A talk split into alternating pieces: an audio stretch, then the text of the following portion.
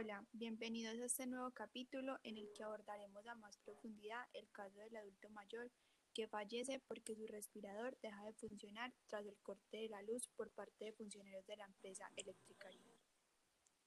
En este capítulo desarrollaremos el delito que se le impondrá a este caso, teniendo en cuenta los aspectos que nos llevan a concluir el por qué nos encontramos frente a este delito. Como mencionamos en el anterior capítulo, se pueden encontrar una serie de derechos que se le están violando al señor Dow. En primer caso, hablaremos de los derechos inalienables establecidos en el artículo 9 de la Constitución. Y teniendo en cuenta que estos derechos son considerados como fundamentales para todas las personas y por ende a nadie se le puede negar, sino que por el contrario deben ser respetados por todas las personas. Por eso estamos mencionando que este derecho se le está siendo violado al señor Dow porque como antes se mencionó, debe ser respetado por todas las personas, por ende no podía ser violada por ninguna entidad, en este caso Electricaribe, entidad que se encarga de brindar un recurso que es indispensable para el desarrollo de una sociedad. Otro de los derechos que son de suma importancia en este caso y que está siendo violado por esta entidad es el derecho a la vida, el cual está consagrado en el artículo 11 de la Constitución Política. También es importante tener en cuenta que este derecho es considerado un derecho universal, por lo que este derecho está vinculado al carácter humano y a la dignidad de las personas. El derecho de la vida implica también el hecho de asegurarle a todas las personas la posibilidad de crecer y desarrollarse en un ambiente favorable, un ambiente que cuente con las condiciones básicas para tener una vida digna, y entre esas condiciones se encuentran los servicios públicos, al cual tenemos derecho a acceder todas las personas. Considerando que estamos frente a un Estado social de derecho que está fundado en el respeto de la dignidad humana, en el trabajo y la solidaridad de las personas que la integran, teniendo en cuenta eso, podemos analizar que la dignidad humana es de suma importancia para nuestro Estado, pues se debe entender esa como un derecho básico y fundamental de todas las personas.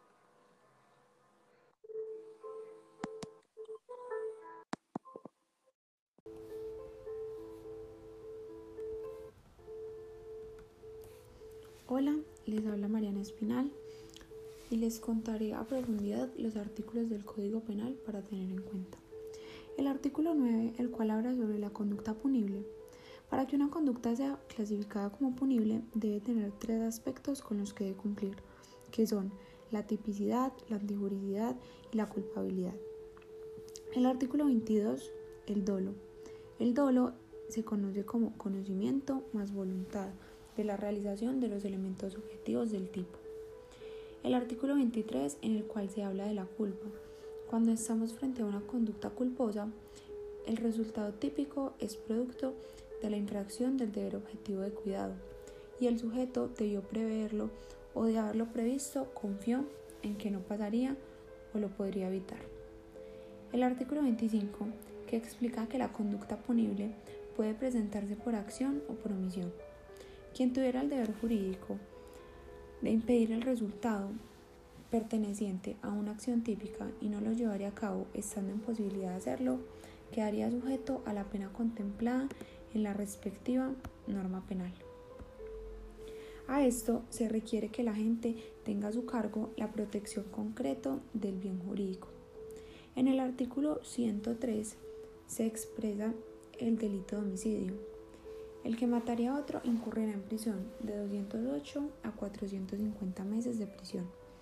Y finalmente, en el artículo 111 se habla de las lesiones y se dice que quien cause lesiones a otro, sea en cuerpo o salud, incurrirá en sanciones establecidas. Ahora, para tratar el concepto de delito, tenemos que verificar si se cumplen los requisitos de este, los cuales son la acción, la tipicidad, la antijuridicidad y la culpabilidad. Ya sabemos que sea una conducta humana en este caso, que no es una acción, sino una omisión. Y ahora analizaremos la tipicidad, es decir, si esa acción coincide con la descripción de delitos que hay en el Código Penal.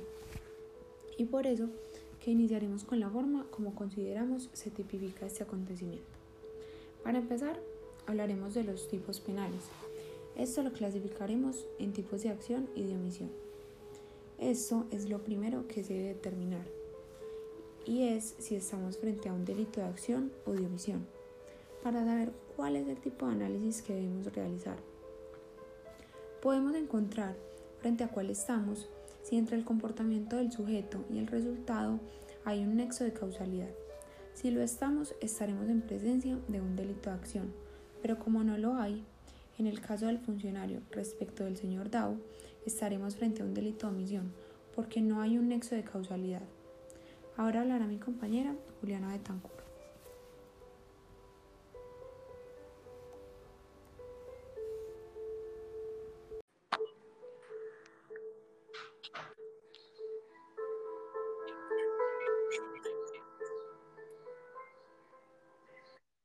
Los delitos de omisión pueden clasificarse en dos tipos de omisión propios e impropios. Para este caso, nos encontramos frente a los delitos de comisión por omisión impropios, es decir, tipos penales que si bien se encuentran redactados como tipos de acción, bajo determinadas circunstancias o presupuestos, se entiende que esos tipos penales también se pueden realizar por omisión, cuando se cumplen ciertos requisitos, como lo es con el artículo 103 del homicidio. Los delitos de comisión por omisión consisten en la evitación de un resultado, si éste podía ser evitable, o sea, en no omitir la realización de una determinada acción, sino en la no evitación de un determinado resultado. Por ejemplo, el artículo 103 que habla del homicidio. Aquí se habla de homicidio por omisión cuando no se evita la muerte de una persona. En este acontecimiento, el empleado tenía en sus manos la vida del señor José Miguel y pudo evitar ese resultado si no hubiera hecho el corte de la luz. Los tipos de comisión por omisión son los tipos penales que se pueden realizar por omisión y que son equivalentes a los delitos de resultado material. Estos delitos de comisión por omisión tienen un problema en el ordenamiento jurídico colombiano, porque el artículo 103 del homicidio dice el que mataría a otro. Como la ley no consagra bajo qué presupuestos no evitar la muerte, eh, la muerte equivale a producirla. Entonces, de alguna manera, hay una dificultad de orden legal, porque se está diciendo que el sujeto realiza un tipo que dice el que mataría a otro. Pero a partir de la no evitación de la muerte, entonces es la ley la que debe estar ahí para regular cuáles son los presupuestos que hacen que la no evitación sea equivalente a la producción del resultado. Pero en el caso colombiano, lo más que se brinda son ciertos criterios, pero no se describe el tipo de homicidio por omisión. Y por ello, he aquí el problema, porque no están expresamente señalados por la ley. El tipo de comisión por omisión muestra en su parte objetiva la misma estructura que el de omisión pura. Una situación típica una ausencia de la acción determinada, la capacidad de realizarla, pero complementada con presencia de tres elementos particulares necesarios para la imputación objetiva del hecho que son la posición de garante, la producción de un resultado y la posibilidad de evitarlo. Esta estructura es la que nos ayuda a determinar cómo obró el funcionario y si éste debe responder y por qué debe responder.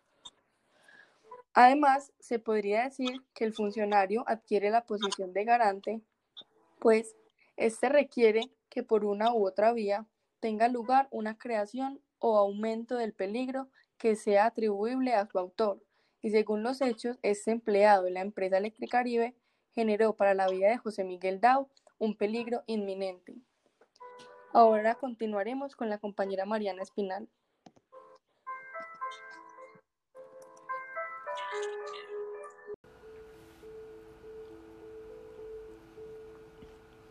Lo que sucede en los delitos de comisión por omisión es pues que para que sea posible la imputación objetiva del resultado producido, no es necesario afirmar una verdadera relación de causalidad naturalística, sino que basta que el sujeto hubiera podido evitar dicho resultado cuando se hallare en posición de garante. Aquí culminamos el desarrollo de este capítulo. En el próximo capítulo podrán escuchar las conclusiones de este caso. Hasta la próxima.